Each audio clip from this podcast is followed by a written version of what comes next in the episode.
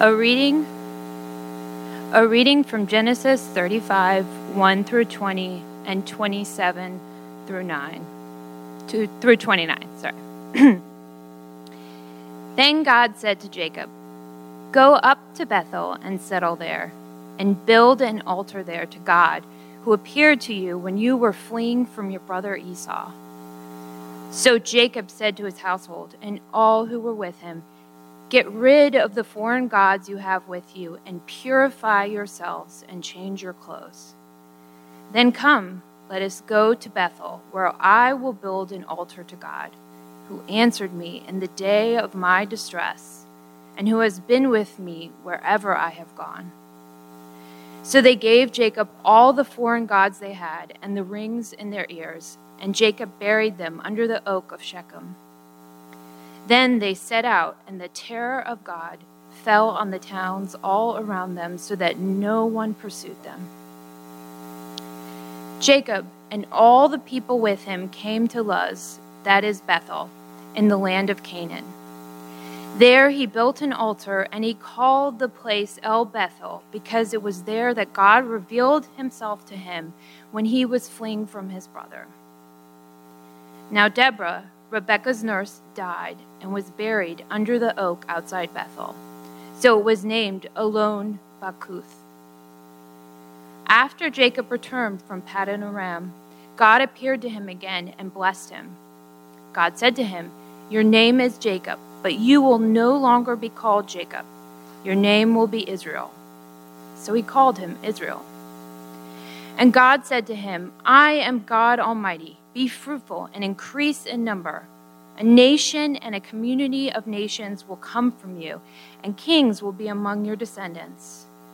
The land I gave to Abraham and Isaac, I also give to you, and I will give this land to your descendants after you. Then God went up from him at the place where he had talked with him. Jacob set up a stone pillar at the place where God had talked with him, and he poured out a drink offering on it. He also poured oil on it. Jacob called the place where God had talked with him Bethel. Then they moved on from Bethel while they were still some distance from Ephrath. Rachel began to give birth and had great difficulty. And as she was having great difficulty in childbirth, the midwife said to her, Don't despair, for you have another son. As she breathed her last, for she was dying, she named her son Ben-Oni, but his father named him Benjamin. So Rachel died and was buried on the way to Ephrath, that is Bethlehem.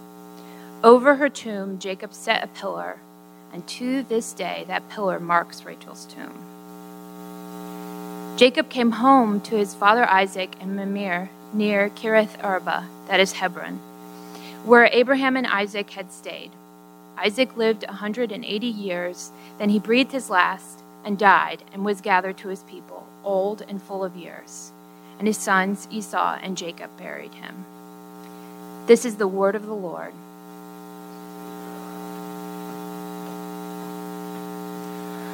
Thank you, Catherine. Let's pray together. God, thank you for giving us your word.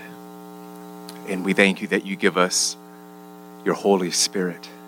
And we're asking that you would combine these two gifts together, that your Spirit would come and speak to us through your word, that you would show us things of God and things of ourselves and things of one another that perhaps we have not yet seen, or that we need to see again, that we might be transformed more and more into your glory. This is what we ask, this is what you promise. And so we're expectant as we turn our attention to your word. So come now and glorify yourself in this time. In Jesus' name, amen. I have in my mind this morning those classic before and after photos. You know, those pictures that advertisers use in order to show the power of their product, the change that happens across a certain span of time. Sometimes they're selling a diet program, maybe it's workout equipment, home renovation, showing how much improvement has been made after in comparison to that thing before. Now, of course, usually if you look closely, you'll notice the second picture has brighter lights and the guy is flexing and holding his breath or something. But you get the point. The point is being made a contrast, a comparison, an improvement. Today's passage gives us a, a, kind of before and after snapshot of Jacob's life. And I say that because if you were reading carefully, you might have noticed, if you've been with us throughout this series on the life of Jacob, that nearly everything in this passage is an echo or almost a repeat of something that happened earlier, sometimes years earlier, in Jacob's life. So in chapter 28, over 20 years ago now, we saw a scene of Jacob in Bethel, where he first encountered God in that wondrous dream of a stairway that came down from heaven. Now, 20 years later, here's Jacob together with his family heading back to Bethel. In chapter 28, again, years ago, God gave Jacob many promises promise of descendants, the promise of the blessing of peoples through him, the promise of God's presence I am with you. And here today, in this chapter, chapter 35, we hear again in Bethel, God making nearly identical promises that he would be fruitful and multiply in number that nations will come from Jacob, that the land that God gave to Abraham and Isaac, he will give to Jacob. Years ago, when Jacob woke up from the dream, he built a pillar to remember his encounter. Here, he also today names the place Bethel, and he builds an altar and worships God. When Jacob wrestled with God in chapter 32, he was renamed by God from Jacob to Israel, given a new name. And here again, God says in verse 10, Your name is Jacob, but you will no longer be called Jacob. Your name will be Israel, which of course means he struggles with God. Before and after, and again and again, the narrative is inviting us to make a comparison between the before Jacob and the after Jacob. And this naturally raises the question Has this dude changed much after all these years? Uh, what really is the difference between these two panels, pictures, before and after?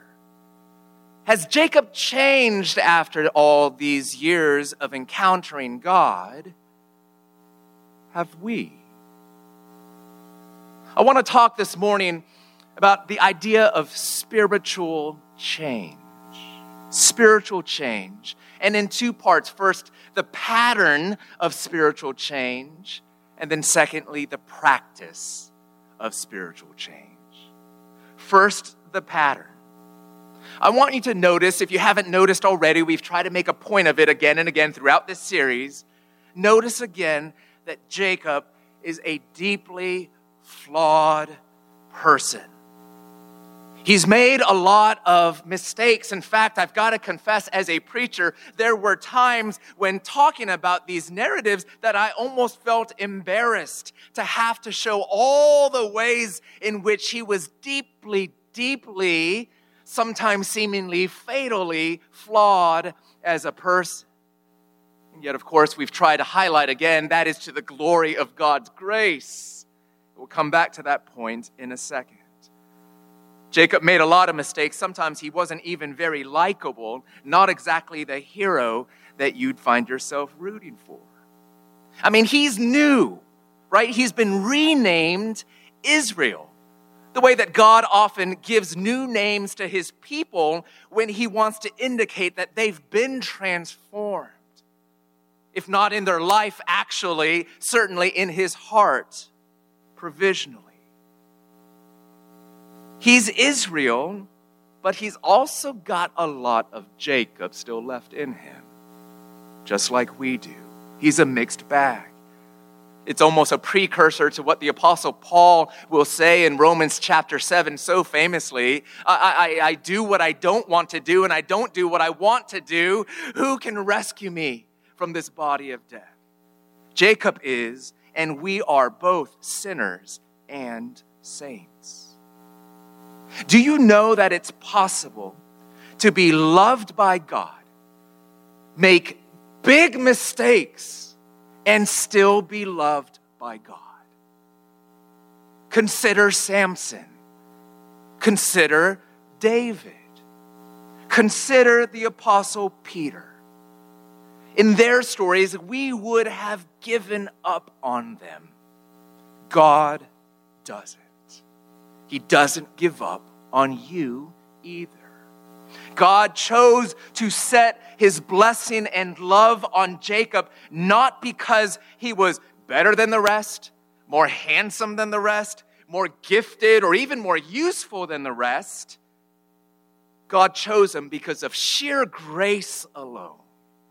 In fact, the Bible tells us God delighted to pick someone so weak and flawed in order that it would be perfectly clear that all the good that would come of him was not from him, but from God.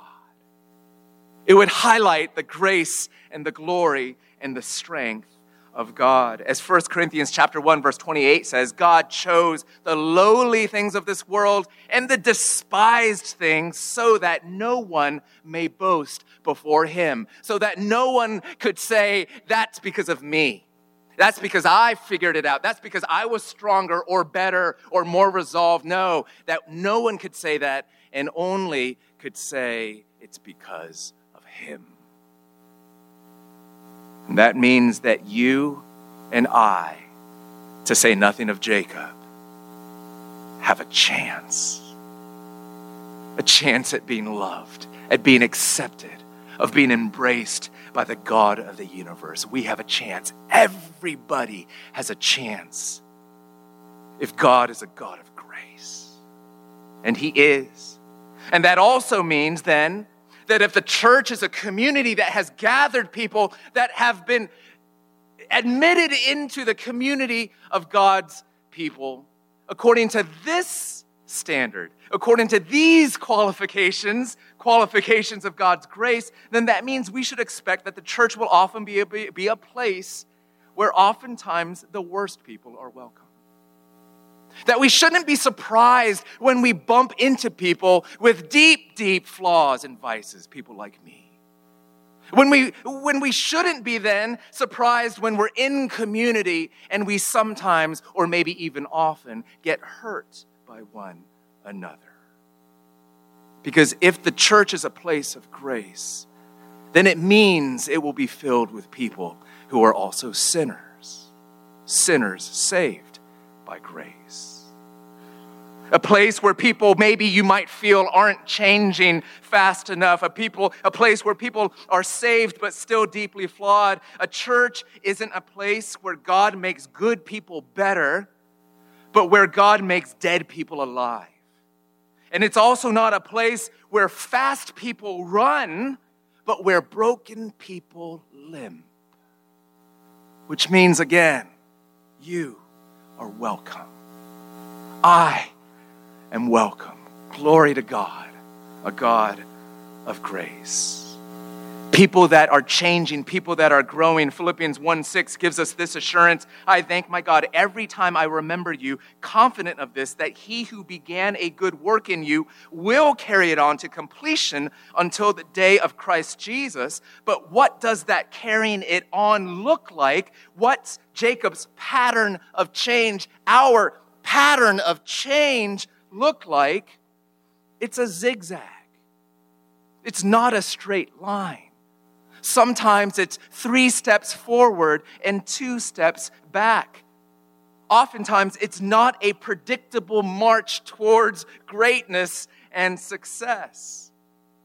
Listen, I oftentimes have found myself reading these narratives, almost rolling my eyes at Jacob, criticizing him under my breath, and then I notice my own life and how stubborn sin is within me. The Bible talks about sanctification. Theologians use that word often. It simply means the process of change, the way in which we grow spiritually more and more into the image of Jesus, the moral beauty of Jesus, so that we look, talk, sound, act, and even smell, if we can talk about the aroma that we just bring with us in our relationships, more and more like Christ. But the Bible is clear, and the story of Jacob is clear that sanctification, change, is a long, slow, and zigzaggy journey in God's grace. Do you know that? Have you learned to expect that? Uh, will that possibly give you more patience or even perseverance uh, to continue onto the next stage of your journey, your growth in Christ. Right? Because sometimes the key thing to being able to continue on in the race is learning that you're, you're not in a sprint, you're, you're on a 5K. Right? Or, or learning you're not on a 5K, you're running a marathon. And to know that the ride is bumpy and the ride is long. Sometimes we're not so patient with that. We want just to be able to click on a YouTube video and boom, I'm different. I'm changed. I've overcome this struggle, this sin, this character flaw. But that's not how it works, is it? John Newton, the old slave trader who found Jesus and out of his life of repentance produced wonderful hymns like Amazing Grace, said this about his own life of transformation I am not what I ought to be I am not what I want to be. I am not what I hope to be in another world, but still, I am not what I once used to be. And by the grace of God, I am what I am. Is that your confession too? What is the pattern of spiritual change as the Bible lays it out? Yes, it is assured. Yes, it is guaranteed. Christ will carry on to completion until the day of Christ, his work in you to make you more like Jesus. But that process, that carrying it on, often looks like an up and down, backwards and forwards, zigzaggy process that we can't fathom and sometimes we can't stand. That's the pattern. But what's the practice? How do we actually grow? How do we change along the way? The Bible is very clear. It's not just by snapping our fingers. It, it certainly isn't by sheer human willpower that we change but rather it's by engaging the grace of God in various ways. Let's look at the practice of spiritual change. What does that look like? A bunch of things that we find in this narrative. Let's run through it quickly. First of all, notice Jacob, for all that I've said about him, for all that we notice about his flaws, he does change. He has changed. I mean, sometimes you have to squint a little bit to see it, but he does grow and so do we. Here we find him following God's words. He's leading a family. He's worshiping. Jacob's been a lot of things a grasper, a cheat, a coward. Here he's something beautiful, a worshiper. What are the practices that we see him employing as a worshiper? How does this change happen? Number one, awakening. Awakening. In this translation, verse 1, at the very top of the story, it begins, Then God said to Jacob. Other translations say, And God. It connects this story to the story that just preceded, what came before. Well, it was the assault of Jacob's daughter, it was Jacob's miserable failure to respond to it. It was the vengeful massacre carried out by his own sons upon the entire town in which they lived, Shechem. It was basically a massive crisis in his life. And we might take note. What was it that preceded this moment of Jacob making change, of his growth, of his spiritual transformation? Here's a lesson. Oftentimes, spiritual change is ignited by personal disaster. Hard circumstances, troubling seasons, difficulty, And all I want to say is pay attention to those moments of pain and disruption. Sometimes we wish they would just get out of the way so that we can get to God, when in fact it's in that very thing that God wants to meet you. Pay attention to those moments of disruption, of pain. Oftentimes, God is on the move. Awakening. Secondly, turning. We see in verse 2 So Jacob said to his household and to all who were with him, Get rid of the foreign gods you have with you, and purify yourselves and change your clothes. And then verse 4 So they gave Jacob all the foreign gods they had and the rings in their ears, and Jacob buried them under the oaks of Shechem. Here's an invitation to tend to attend to the idols of our hearts. What's an idol? We've talked about this many times recently.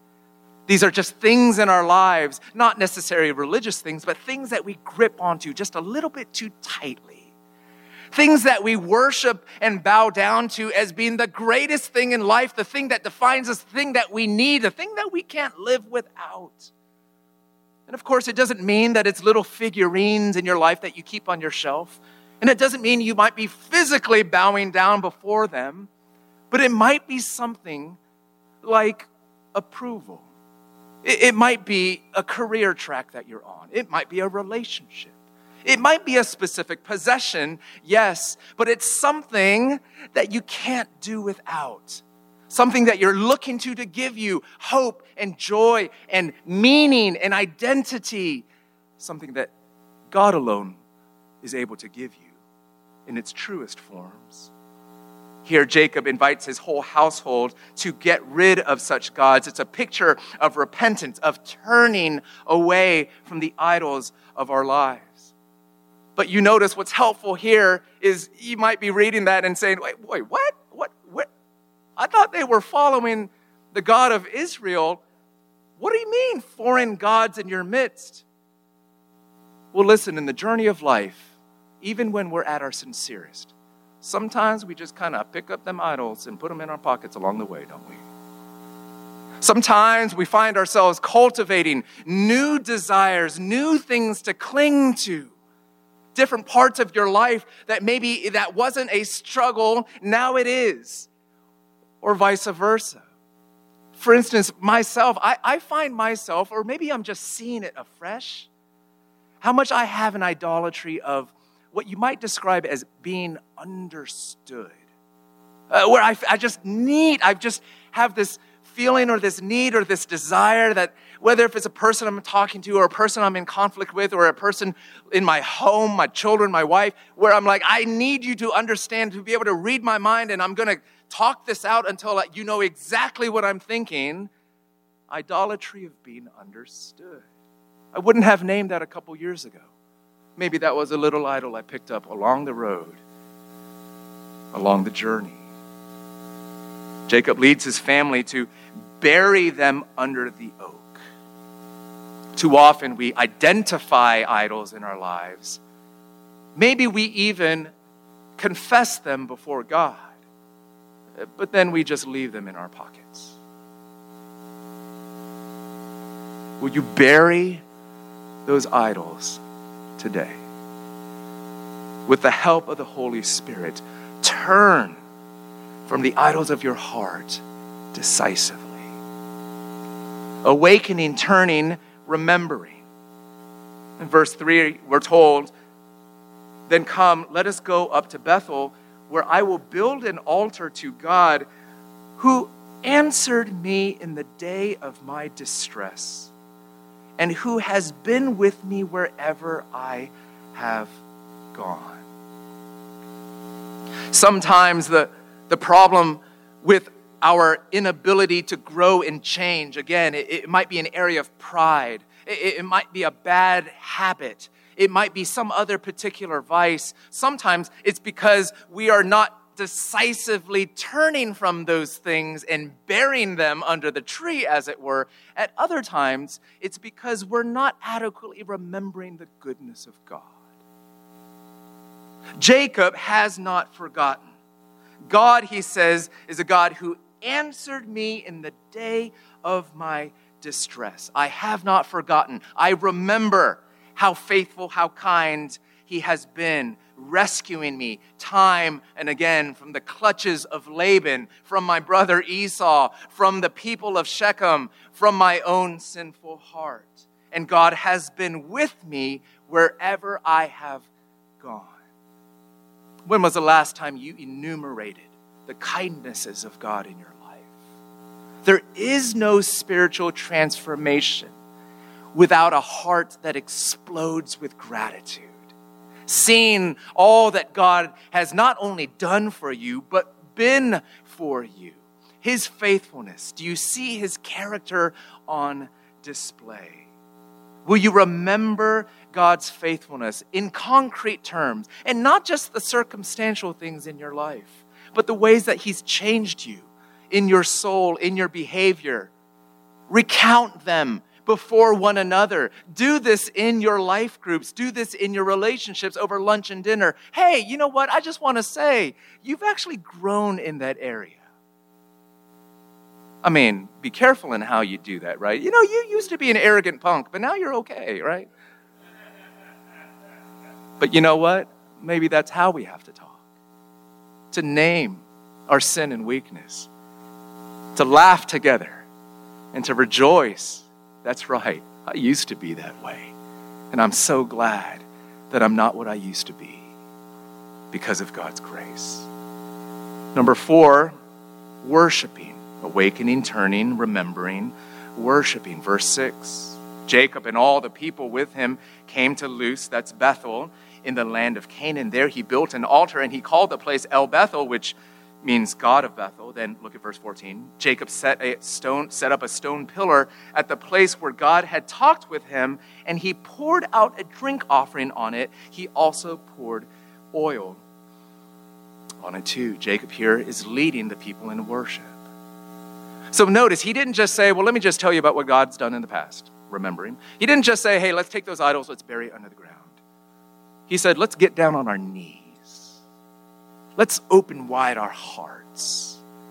Let's get out that oil, which is sort of a, a, tangible way in which we can see, smell, and sense the presence of God. See, a lot of times we treat spiritual change as if it's just sort of this uh, transaction, an equation. You just plug and chug, and hey, how come I'm not different? Or sometimes we think it's just a matter of sort of a cognitive process. Well, I know what's wrong with me, and I know what I'm supposed to do, so I guess I'll then, voila, change. And how often we say that to each other. Well, I, I know what's wrong with me. But maybe you don't. Maybe you need God's insight. Maybe that's stuff that's only discovered when we're on our knees. In fact, the Bible says that so. Because remembering is not just a brain exercise, it's a soul exercise. Spiritual change only happens when God in His grace comes deep in and electrifies your heart. It has to move you from within. So if you're turning from idols, you don't just say, I confess that I have these idols in my life and I love them more than I love you, God, and it's making me sin in all these ways. And you don't just recite that as if somebody's forcing you to. You grieve it. You tell God that it stinks. You, you feel how offensive it is to Him, and, and you start to feel it in your own heart. And then you see the mercy of God or you hear the pardon as we just went through earlier in the service, and you don't just say, Yeah, that's true. You say, Rejoice in the Lord always. And again, I say, Rejoice, because it's only when our hearts are moved deep down that change actually happens. Some of you have all the kindling and the wood set in the oven, but you haven't lit the match of your soul, and you're wondering why change hasn't happened. You need the fire. And by the way, it's not you that lights the match, it's God the Holy Spirit. So will you come to Him with a heart of worship, with a, a life laid prostrate before God, allowing Him to electrify your inward parts and stir your soul, because that's essential to any prospect of change. And fifthly, number five, awakening, turning, remembering, worshiping Fifthly, we encounter in this story grieving. Grieving. You might have noticed literally on the journey here with Jacob, verse 8, now Deborah, Rebekah's nurse, died and was buried under the oak outside Bethel. So it was named Allon Bakuth, which, by the way, means oak of weeping. Here's what I want to point out. Oftentimes, too often, our grief is blocked, even though our grief is a doorway to spiritual transformation. And our refusal to pay attention to our sadness too often is a barrier, a blockage to our spiritual growth. We all, day to day, week to week, and certainly across many, a longer span of life, we face many losses loss of job. In this city, especially loss of friendship. People move away in and out of town often. There's blocked goals, loss of dreams. And of course, there's the loss of loved ones to death. Have we paid attention to these areas of sadness and sorrow? When we don't, we think it's not there, but oftentimes we're just leaking.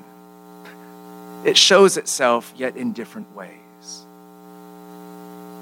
Author and therapist Chuck DeGroat has written trauma not grieved becomes stagnant in depression, numbed through addiction, projected through scapegoating, avoided through spiritual bypassing, spiritualized through a martyr complex. We live in traumatic times. Take care of yourself.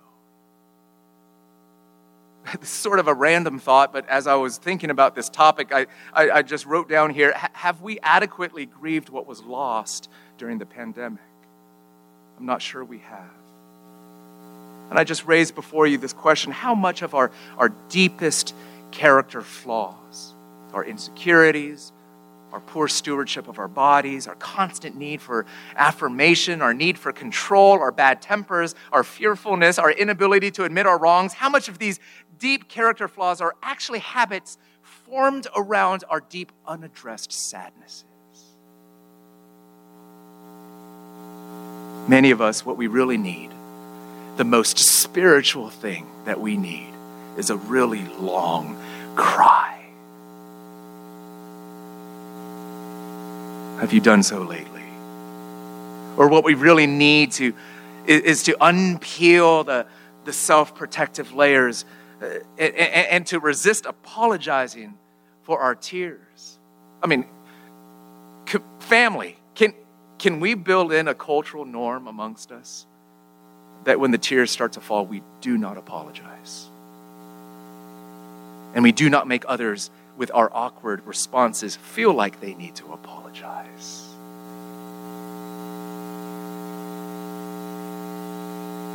What we really need sometimes is to persevere through these sorrows, keep the coping mechanisms at bay, let ourselves actually lean into and feel the sadness, and it's there that we find healing.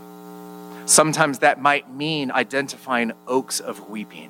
What is an oak of weeping in your life? some memorial, some place of remembrance. Jacob made pillars. He made literal markers, tangible markers along the road to identify the, the passing, the loss of his wife, of this nurse. What do you need to do in order to help yourself process loss and grief? But there's a particular kind of grief that comes with the loss of loved ones to death. And we have, as a church community, had dear members of our community that have recently experienced that loss. And so I want to make sure that we also pause and talk about that and the particular sorrow found in death. Three people in this passage pass away Deborah, the nurse of Jacob's mom, Rebecca, verse 8. Rachel, Jacob's wife, verse 16 to 20, who tragically passes away after bearing her last child, Benjamin. Rachel, the one who Jacob loved dearly. Again and again, we're told that. And then lastly, the passing of Isaac, Jacob's father, in the final verses of this passage. Even these three examples are helpful because here is, is the loss of one who might be easily forgotten. We don't even barely know much about Deborah, but sometimes losses are just losses and they need to be grieved. One who's beloved that was lost, Rachel, and one with whom you have a complicated relationship, Isaac, the dad who loved the other brother and not Jacob himself. But listen, let's ponder this together. What does the Bible say? Death is terrible, absolutely terrible. Why? Because human beings were made to live forever. Death is the temporary but violent ripping apart of our physical bodies from our souls. More than terrible, the Bible calls it an enemy of God and his people. And so God saw fit to beat death by dying. And so he sends his son, Jesus, to die and to rise again, and in doing so, to conquer death. See, the great comfort of the gospel is that those who die, who are in Christ, will immediately be taken up into heaven with God, where they will dwell forever in unspeakable joy. And that's why Jesus himself says, I am the resurrection and the life. Everyone who lives and believes in me will never die. And here we even see this language of Jacob, I mean, Isaac, excuse me, being gathered up with his people. And that's the old ancient way of, of talking about what Joyce Baldwin, a commentator, says an ongoing family beyond the grave. The hope of a reunion beyond would cheer the loneliness of death, the hope of heaven. And when Jesus comes back one day, his promise is that He will raise our physical bodies to life, reuniting those different parts of ourselves torn asunder, now back whole and human again, body and soul. That day is coming again soon. And this gives us great comfort that all who die in Christ will one day be raised again to life. And yet, even these truths don't erase the deep grief of loss, does it? Not entirely. Even Jesus wept at the loss of his friend Lazarus, even knowing that he would raise him up in just a few short minutes. Jesus wept. So you may, you must too. I invite you to continue to process that grief and to sort through it through lens and eyes of faith in community and on your own before God as you need to. And I do want to, before moving on, commend to you a, a really helpful resource.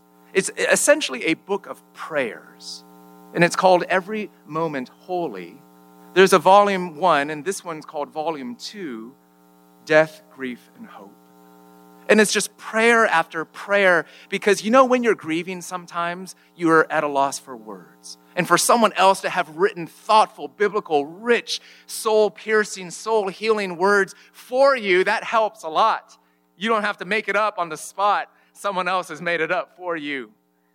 Prayers of all kinds in here. Prayers for moments when dying feels unfair. Many of us have felt that prayers of grieving a death due to natural disaster, for the loss of a spouse, or grieving a death due to violence. Another one here, a prayer for upon waking from a, a, a disturbing dream of one lost. Prayer after prayer after prayer. And I want to actually pray one of these because I know again that there are some here for which this is not a theoretical exercise. Let me pray this one that's called the loss, a liturgy for the loss of a loving parent. And it goes like this O God, be near to your children in our grief. I've lived my life till now, O oh Lord, with a sense that there was a strong buffering wall between myself and the risks and uncertainties of life.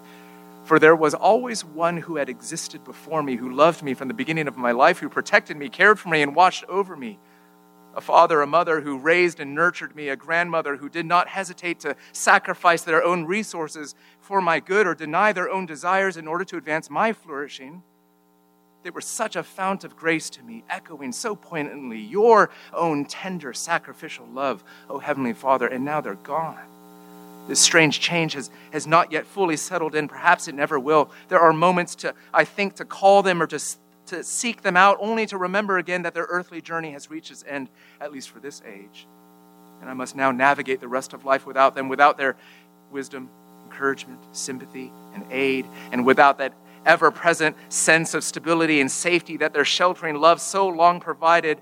Meet me in this empty space, O Christ. Be to me, O God, that which I cannot be to myself. Be to me a shelter, guard, and guide. Be my strong barricade against the gales of life. Be my shepherd, my counselor, my provider. Most of all, be to me as a parent whose affection for me are displayed in your kindness, compassion, generosity, and delight.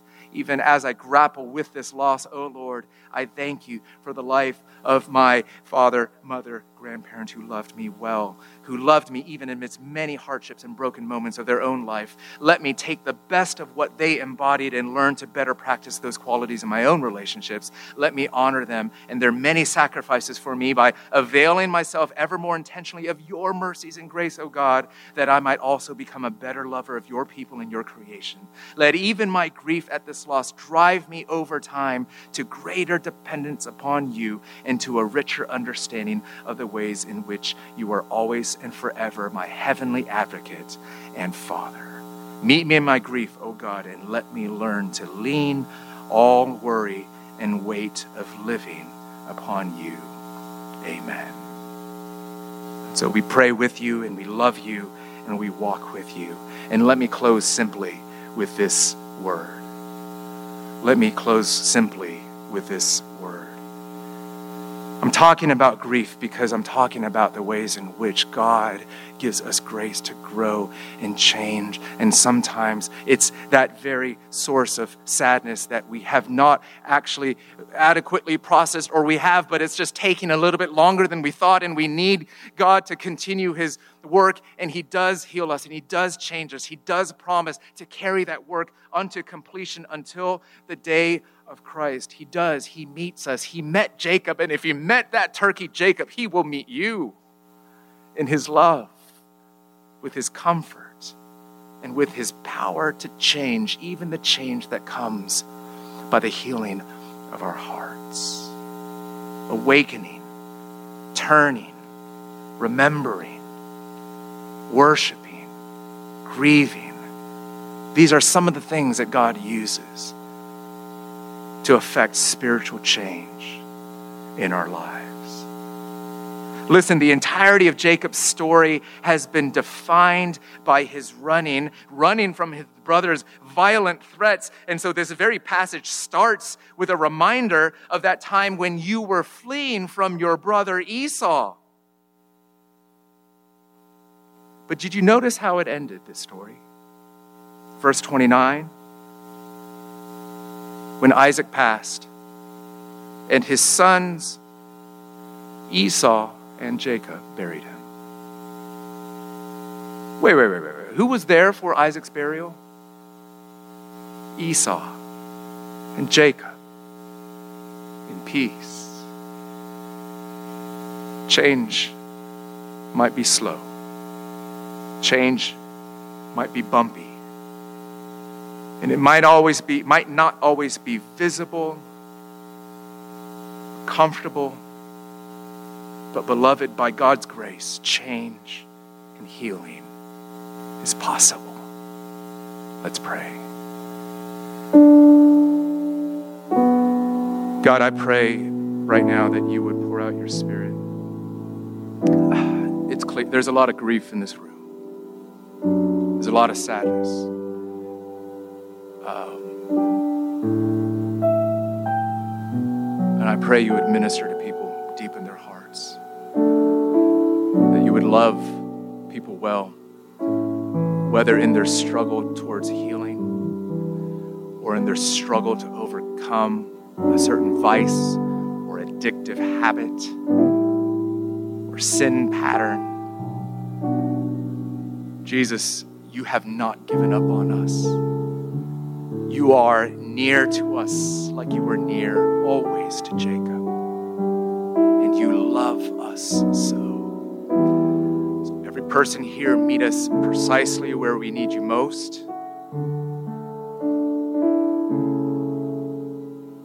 And pour out your Holy Spirit upon us.